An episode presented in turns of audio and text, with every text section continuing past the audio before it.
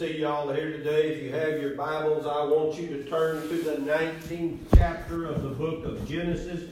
Put you a bookmark there, and then I want you to flip over to the 17th chapter of the Gospel of Luke. Genesis, the 19th chapter, and put you a bookmark there. And that's going to be our main text for the day. But then flip over to Luke, the 17th chapter, uh, because I, as I set up this sermon this evening, uh, I'm going to be referring to that, that particular chapter. And uh, I'm not going to read it. Y'all can read as well as I can, but uh, uh, you need to be looking starting about verse 20 there in the 17th chapter of Luke. Now, in these days that we're in again now, I hope that you spend a certain amount of time concentrating and in prayer. And if you concentrate on what's going on and you're praying about what's going on, we will see how God has been changing things for our good. Now, you may say, well, now, Pastor, how can you say He's changing things for our good? Because when we pray, we see that our petitions have been heard, prayers have been answered. And I'll just throw in a quick for instance there. Here it's been dry all this time, and we prayed for rain and prayed for rain, and boom, we got moisture. You know, we're, we're not nowhere near out of the woods, and I'm not saying that we are, but God has answered our prayer, and I believe that we continue to pray. God will continue to answer our prayers and send more rain. But we see that, and that's just one of many. That's not the only prayer that has been answered, but also that needs have been met. We see that if we are praying and concentrating, you know, we see that God has manifested Himself in the presence of His people and has made Himself known. So, so I feel the urge to ask you this evening: Do you feel the change? Do you feel a change? Have have you felt a shift in the atmosphere?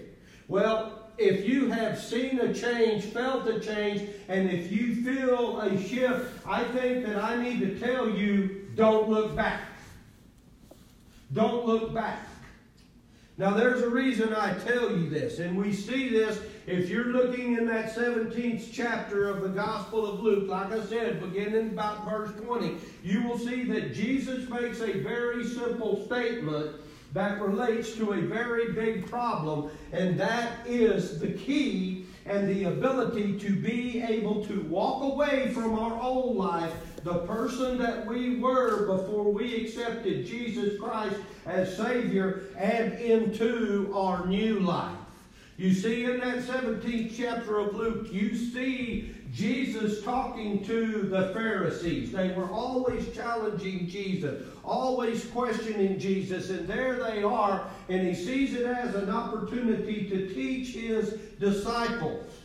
But when Jesus starts teaching his disciples and he says, You have to get away from your old life and live in your new life. But the problem is, is that it seems as though our past wants to call us back to where we used to be. It seems as though our past loves to come back and haunt us. But I can hear the Word of God saying, Don't look back. Don't look back. Don't look back to and on the negatives of our lives. It's so easy to do that. Stop looking back at what used to be. Stop looking back at what could have been. Look at what God has done for you. You see that statement in the 17th chapter of Luke. Look in verse 32. It, you know, Jesus made the statement there. He says, Remember Lot's wife. Mm-hmm. Why did he say that? You see, that's when he says that, that's kind of sandwiched between Jesus' discussion on how God's judgment came upon man while he went through his everyday life, thinking of the great things that he would do for us tomorrow talking about the great things that Jesus would do for us tomorrow. and between his discussion on how a changed life will keep us from a destructive end. And in the middle of that, he says, Remember Lot's wife. Because what did Lot's wife, and we're going to read it here in a minute, what did she do? She looked back.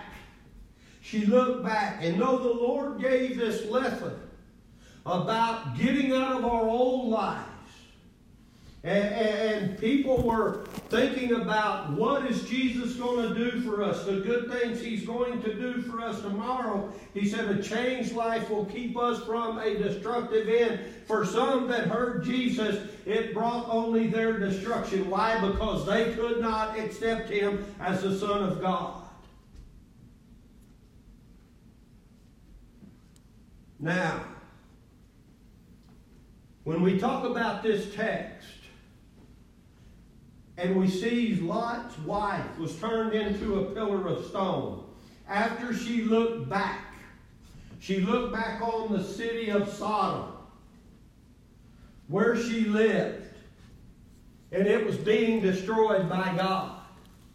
Now, my question to you is this Why? Why was Lot's wife turned to a pillar of stone after she looked back at Sodom? Was it because she disobeyed the command that the angels gave her? Or, be careful, or, you know, and they were fleeting when she looked back, or was it because the reason she looked back?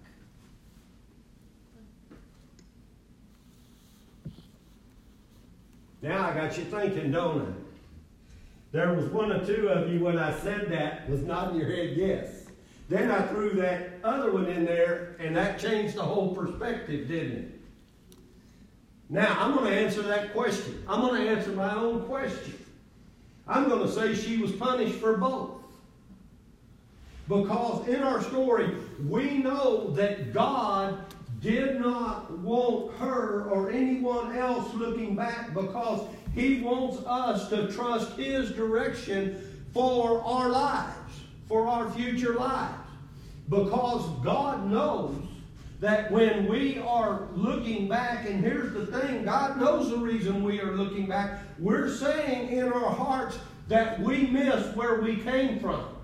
We are saying in our hearts that we are unsure about where we're going. We are saying in our hearts, most of all, that we are not clear where God is leading us. Now, I want you to flip over there to Genesis, the 19th chapter. Now, if you look in the previous chapter, chapter 18 of Genesis, you will see there the Bible tells us how Abraham petitioned the Lord about his family that was in this wicked place called Sodom. Lot was Abraham's nephew.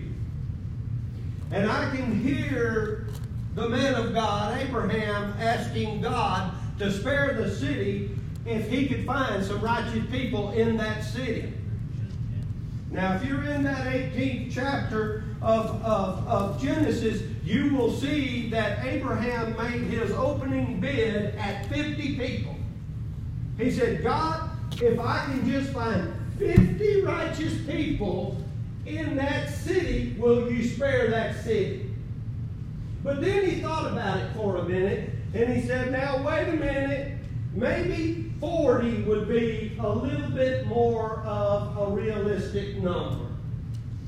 But then he gets to thinking about it, and he said, now God, wait a minute. I've kind of been thinking about this, and I asked self, and I said, self, maybe 40 is unrealistic. I've seen some of those people, and I know their reputation. Maybe we ought to drop that down to 30. But then he thinks about it, says, well, maybe 20 would be a better number. 20 be, I think 20 is a doable thing, God. 20 people, will you spare that city? And then he thinks about it, says, hang on. I got one more deal for you, God. I'll, let's go to 10. let's just 10 righteous people, will you spare that city? Do you notice that Abraham, he went from 50 down to 10? That makes me wonder how often do we do the same thing when we know God's hand is upon us and we're wheeling and dealing with God and we say, Now, God, if you'll just take care of this, I'm going to do this. I'll start going to church every Sunday. But then we think about, well, now wait a minute, God, okay, if you'll get me out of this predicament, I'll start reading my Bible every day.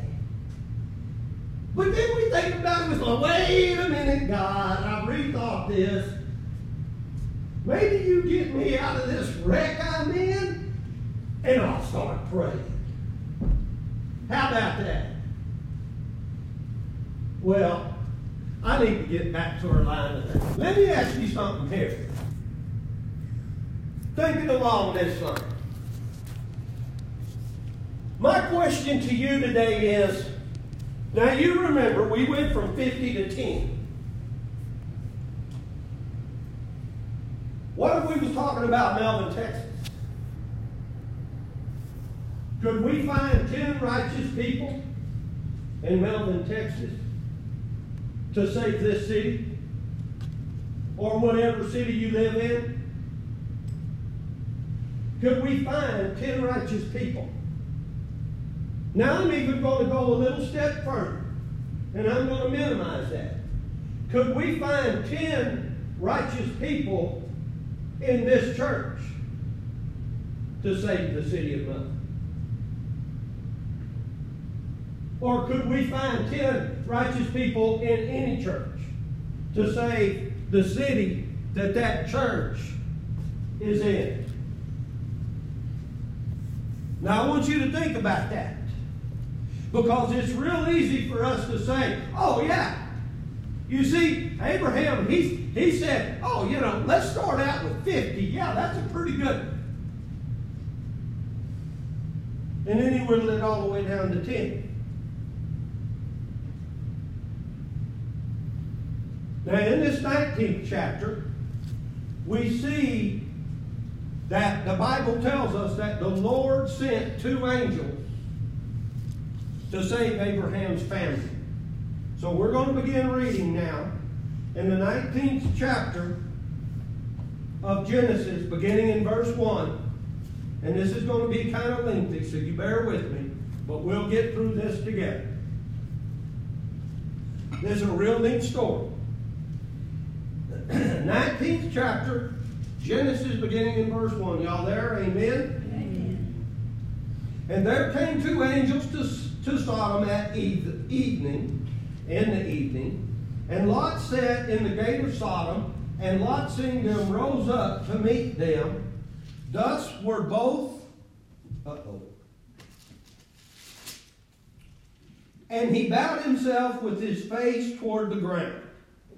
And he said, Behold now, my lords, turn in, I pray you, into your servant's house, and tarry all night, or spend all night, and wash your feet, and you shall rise up early and go on your way.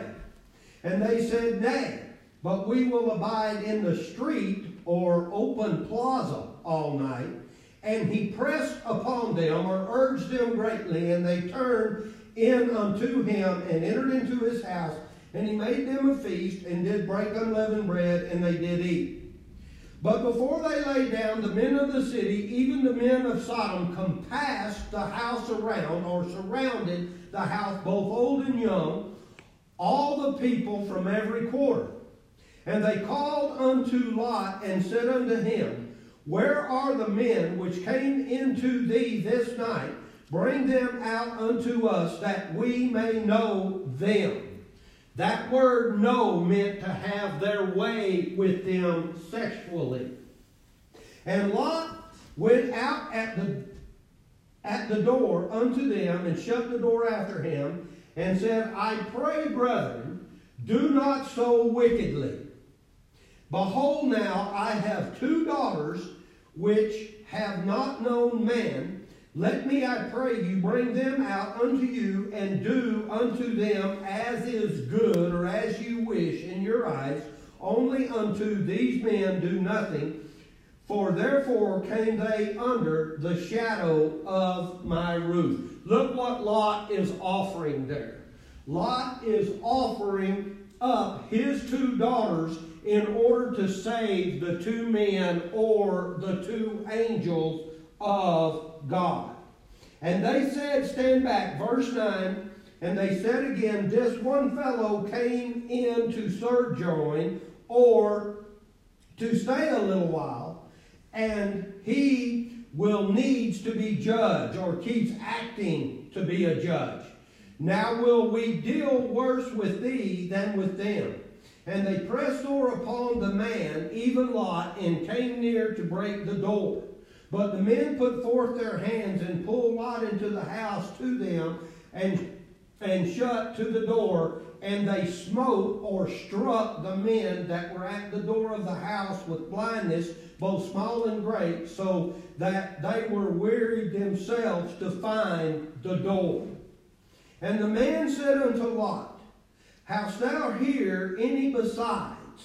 Son in law, and thy sons, and thy daughters, and whatsoever thy house hath in the city, bring them out of this place. For we will destroy this place because the cry of them is waxen or has grown great before the face of the Lord, and the Lord hath sent us to destroy it. And Lot went out and spake unto his sons in laws, which married his daughters, and said, Up, Get you out of this place, for the Lord will destroy the city. But he seemed as one that mocked unto his sons in law, or joked. Let me tell you this. There are many, and I hate to say this, there are many in the church right now that can hear the man of God telling them that they are out of order, that their direction is out of order. They are operating out of order, and, and they will laugh in their face and make light of the situation. Verse 15 And when the morning arose, the angels hastened or urged to hurry up Lot, saying, Arise, take thy wife, thy two daughters, which are here, lest thou be consumed in the iniquity or the punishment of the city. And while he lingered, the men laid, laid hold upon his hand, and upon his hand of his wife, and upon the hand of his two daughters, the Lord being merciful unto him, and they brought him forth and set him without the city, or outside the city. And it came to pass when they had brought them forth abroad or, or abroad that he said or they said, Escape from for thy life, look not behind thee, neither shalt thou in all the plain escape to the mountain, lest thou be consumed. That word consume is destroyed. And Lot said unto them, O not so, my Lord. Behold, now thy servant hath found grace in thy sight, and thou hast magnified thy mercy, which thou hast showed unto me in saving my life. I cannot escape to the mountain lest some evil take me and I die. Behold, now this city is near to flee unto, and it is a little one. Oh, let me escape thither. Is it not a little one? And my soul shall live. And he said unto him, See, I have accepted or favored thee concerning this thing also, that I will not overthrow this city for which thou hast spoken. Haste thee, escape thither, for I cannot do anything till thou be come thither or arrive there. We can't get started destroying the city till you get where you need to be. Therefore, the name of the city was called Zoar. The sun was risen upon the earth when Lot entered into Zoar. Then the Lord rained upon Sodom and upon Gomorrah brimstone and fire from the Lord out of heaven, and he overthrew those cities or devastated those cities and all the plain and all the inhabitants of the city and that which grew upon the ground. But his wife, get this, but his wife, Lot's wife, looked back from behind him and she became a pillar of salt. Now, we see that there's where the disobedience came. Uh, uh, the Bible says that his wife, Lot's wife, looked back behind him and became a pillar of salt, and that was their only instruction not to look back. That is the title of my sermon today, Don't Look Back. Now we see in verse 26 that, that Lot's wife looked back and in so doing was turned into a pillar of salt. And what I want you to understand in this verse is this. We need to understand the original language. The Hebrew language has the words looked back, just like the King James Version has. And then that indicates, and the reason I'm hammering this home was that, that when she looked back, she took a longing look upon the city. As if, I really don't want to leave this place. As if I'm leaving something behind that I really want.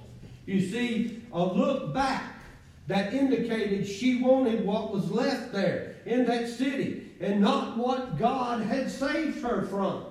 All because she wanted to look back. I don't know if it was the screaming. I don't know if it was the lights, if it was the music, if it was the party, if it was her friends, if it was her job, or if it was her kind folks. All I know is the Bible says she looked back. Now, there's something here I want you to understand. This is not the only time in Scripture that we have been instructed not to look back. If you remember uh, uh, in Luke, we see that Jesus is telling his disciples, remember? I told you Luke 17, that, that chapter, he was teaching his disciples that we should not be looking back at the old things of the world and our old life when he has a better life awaiting us. In other words, he was telling them there, just like we see in Genesis, not to look back because we are longing for the life that we used to live, and now that we have received Jesus Christ, we have a new life. We are not the same anymore. If you still got your Bibles open and you want to flip to that 17th chapter, you look in verse 33. Uh, uh, it says there in Luke 17 33, Whosoever shall seek to save his life shall lose it, and whosoever shall lose his life shall preserve it. Folks, can I tell you this evening there is danger in looking back? We can never go forward looking back. Now, I, I, I can hear you. I, I hear you. I hear you sitting there saying, Pastor, you just don't understand. You, you don't understand where I come from. You don't understand what I've been through. I, I had it good back then. Man, I had it going on. I had money, and now I'm broke. But my response to you is you're a new person in Christ, and you are alive. Amen. But you don't understand, Pastor. I was coming out of it, man. I, I, I, I you know, I had it, I, I, I had it coming for me. I thought I was on the right path. I was, you know, I was, I was coming up and now I'm down. But you're still alive. But, Pastor, I had more than enough then. And I didn't have to depend on anybody. Well, maybe you don't have enough now. And guess what? You're having to depend on God. But guess what? You're still alive. You're still alive. Yeah, you may have been hurt back then. In that old way you had, that old life you had. But what about the people that you hurt? I don't have time to dwell on yesteryear because God is calling us not to look back.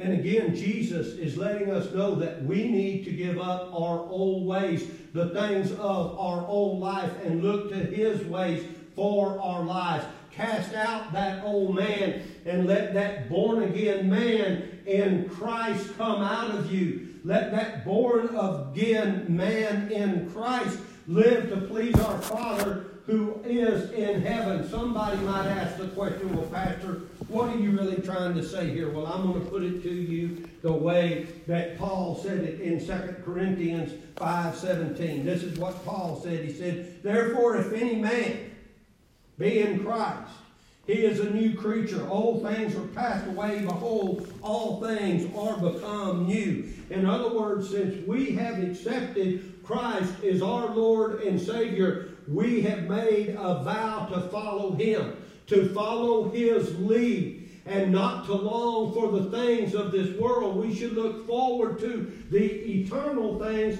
and not worry so much about these earthly things. As disciples of Christ, the Bible tells us that we are pressed forward toward the mark that God has set before us. Because when we're looking backward, how can you walk forward? Have you ever tried to do that before? Get out in the middle of a prickly pear patch and commence to looking backwards and walking forwards and see what happens. I'll bet you it won't take you long to stop. You know why? You can't see where you're going when you're looking back. You know, sooner or later, if we're looking back, while trying to go forwards, we're going to run into some, something. And I want you to, you may say, well, preacher, that's a pretty poor example. But I want you to understand how spiritual that is. How can you ever move forward in what God has for us now if we're still looking at what happened back yonder? Or how things used to be. This is what you need to be thinking about. It's a new season. It's a new day. You know, you've had a fresh anointing. You know, it's a new year with new thoughts, with new ambitions, with new ideas, with a new attitude. The Lord wants to move us forward. I remember in the ninth chapter of Luke, and maybe you remember this story, when, when one, one of the men Jesus was talking to told him, I said, I want you to come follow me. And he said, Hang on a minute, Jesus. Let me run to the house and say bye to mama and daddy and grandma and grandpa and my brothers and sisters, and then I'll come follow you. And Jesus said it this way. He said, No man putting his hand to the plow and looking back is fit for the kingdom of God. In other words, Jesus wants to look to the greater priorities that God has set for us and not at the not let the lesser priorities of this life cause us to look back on the way we were and to stop being so negative. You know, we get negative. We get negative about all sorts of things, you know, and we're always complaining. We always see the worst and think, well, I knew that's the way it was going to work out. Well, if you knew that God wasn't going to answer your prayer, why did you pray in the first place? I can tell you, there's life and death in the power of the tongue. Just look at that young man. Jesus said, Come follow me. And he said, No, I, I, I need to go tell mama and daddy bye right quick. And what did Jesus tell him? Nope. Don't be looking back. Don't be looking back. If you know anything about plowing, well, it didn't help me any.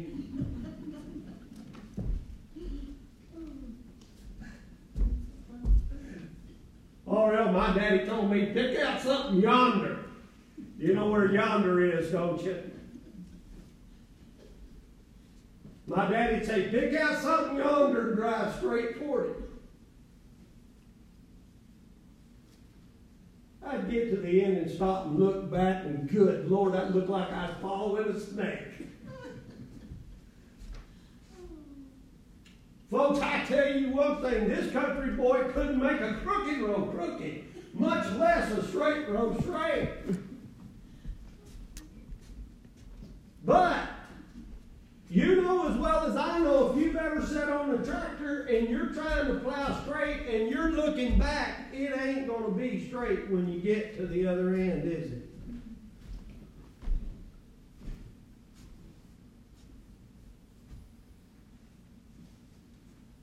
You see, we don't need to be looking back with a distorted view of where God has brought us from and compare that with where He has brought us to.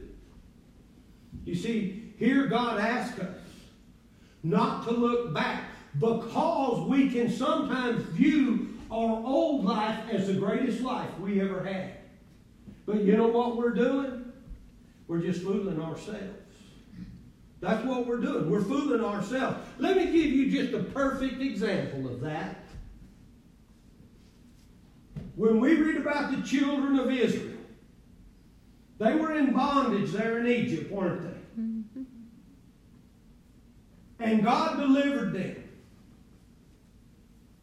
out of the hands of bondage. And you remember, he parted the Red Seas and they went through on dry ground, and the waters came back together and killed all the Egyptian army. But you know what they kept doing? They kept looking back at their old condition. They kept looking back where they came from. They believed they would have been better off if they would have stayed where they were and they were slaves, but they were too busy fretting, looking back. They couldn't even see the things that God had done for them. They had cried out for freedom, and God had brought them out of bondage. Then, when they were out there headed toward the promised land, they cried out for food, and God provided for them. You remember they got thirsty. They wanted some, some good water to drink. And you remember Moses took that staff and he hit that rock and out came the water. He didn't hit it once, he hit it three times, and that got him in a lot of trouble, but that's another sermon. But they forgot all of that. I need to tell someone in this room today don't look back at your old life. Don't look back at your old ways. Don't look back at your old habits but look forward to the wonder that God has brought and has in store for us. And I know what you're sitting there thinking. I can hear it just as plain as day up here. You're sitting there going, Well, Mr. Presser, have you ever looked back? Yes, I have. I have looked back. But when I look back, I didn't look back on the things I had. I didn't look, look back at the lifestyle that I once possessed. But when I look back, my soul wonders how in the world I ever got out of there. Because there was a time that if God hadn't taken me out of where I was, there's no telling where I would be today.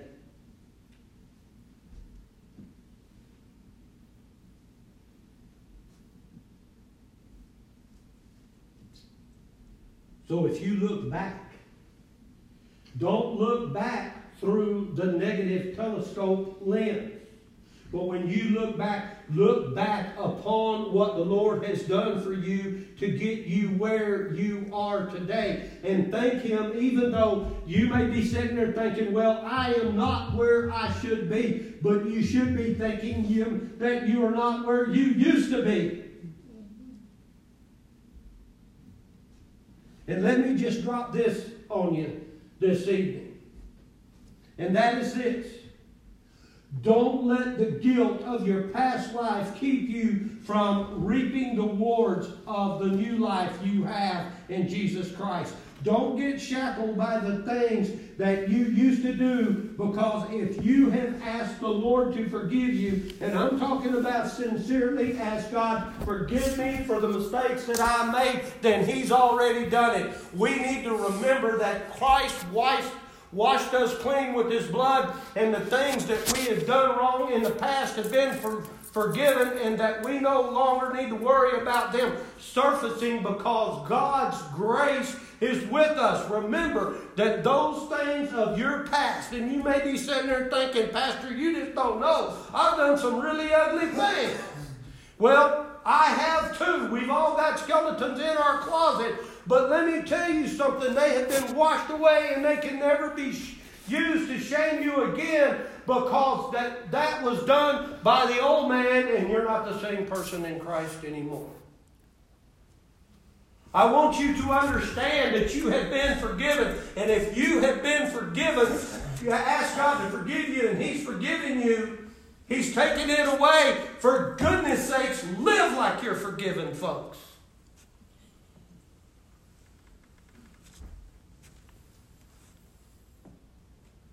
You see, Lot's wife looked back, longing for her old life. But she don't realize that that old life was keeping her down. My question to you today is Will you let your old life be a hindrance to you as well?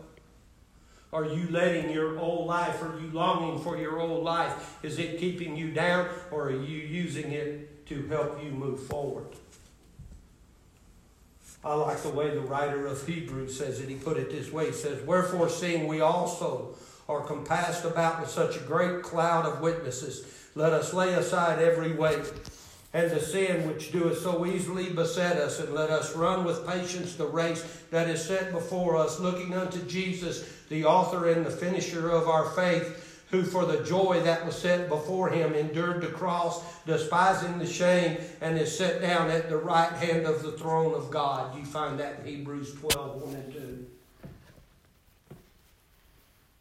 With that scripture in mind, are you looking forward? Are you ready to move forward? Are you ready to quit looking back? You need to think about this. You need to tell yourself, I've come too far to turn around now. The Lord has been too good to me to look back now. I can't give up now. I've come too far from where I started from, and I want to keep going. Just don't look back. Just keep moving forward. Because if you are in Christ and you are living in Christ, you're not the same anymore. You're a new person. And a new person in Christ is moving forward, not looking back. Let's pray. Father God, we just thank you so much for this day that you blessed us with, Father. We just thank you that we have this church to come to where we can spend time in your word, Father, singing praises to you, worshiping you, giving you all the glory and honor and praise. And Father, I thank you for each one that is here today, Father. I just pray that you watch over us, you care for us, that you direct us, that you keep us safe during this very challenging time, Father.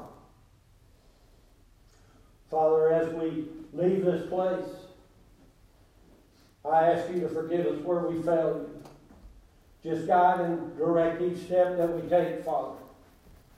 Keep us ever mindful of your presence right there with us.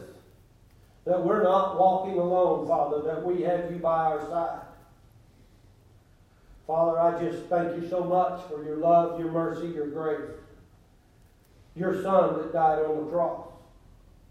Father, so now we have eternal life. We can attain eternal life. Father, again, I want to lift up all of our prayer requests, all of those folks that have needs. Father, I pray for the folks that are not with us today, that they're safe, that you'll bring them back safely at the next appointed time. Father,